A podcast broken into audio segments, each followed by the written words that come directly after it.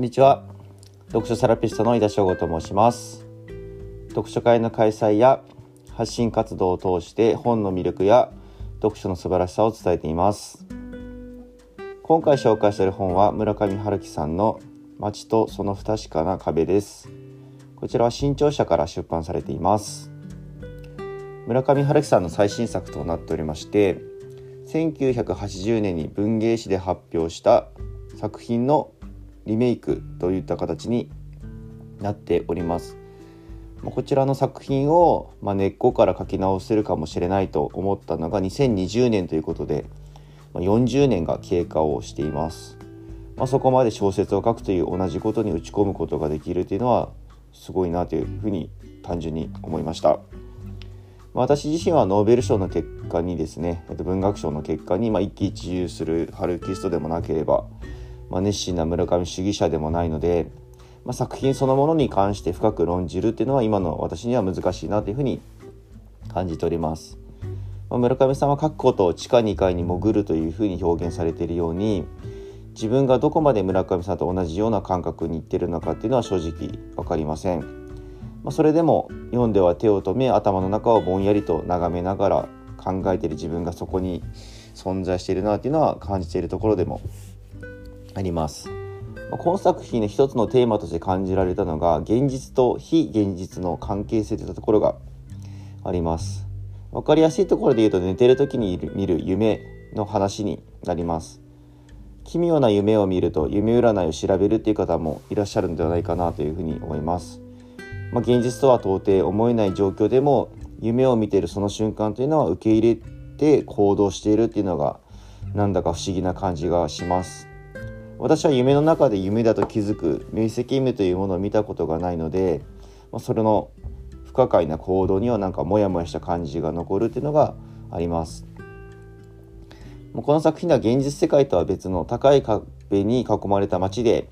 他の人の夢の記録を読む夢読みという仕事をする人の様子が書かれてます、まあ、別の世界があるということに違和感があるっていう方もいらっしゃるかもしれないんですけども、まあ、小説のファンタジーと割り切ってしまえば、まあ、それはそれまでなんですけども、まあ、そうとも言い切れないような感覚があります、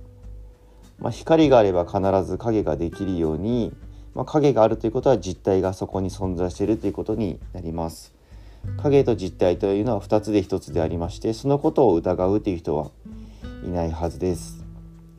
影がない世界または実体がなくなり抜け殻になってしまうってことはあるのでしょうかってところですね。今生きているこの世界が絶対で他の世界が存在しないと言い切れるってことはあるのかっていうのもあります。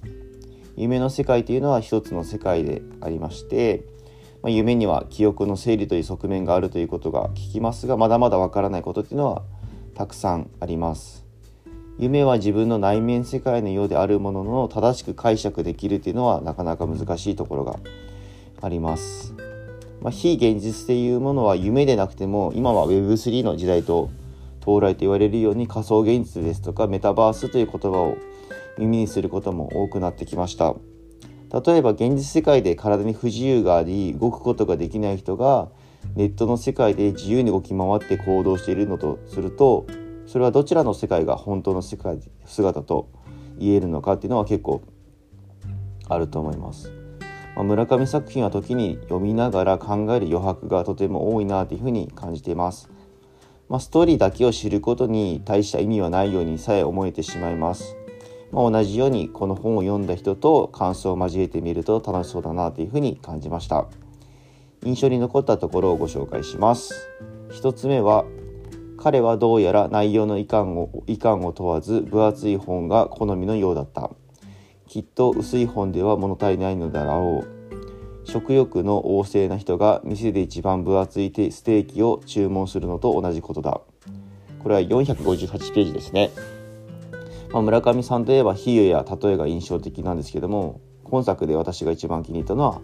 こちらでした。もう一つご紹介します。何が現実であり何が現実ではないのか。いやそもそも現実と非現実を隔てる壁のようなものはこの実この世界に実際に存在しているのだろうか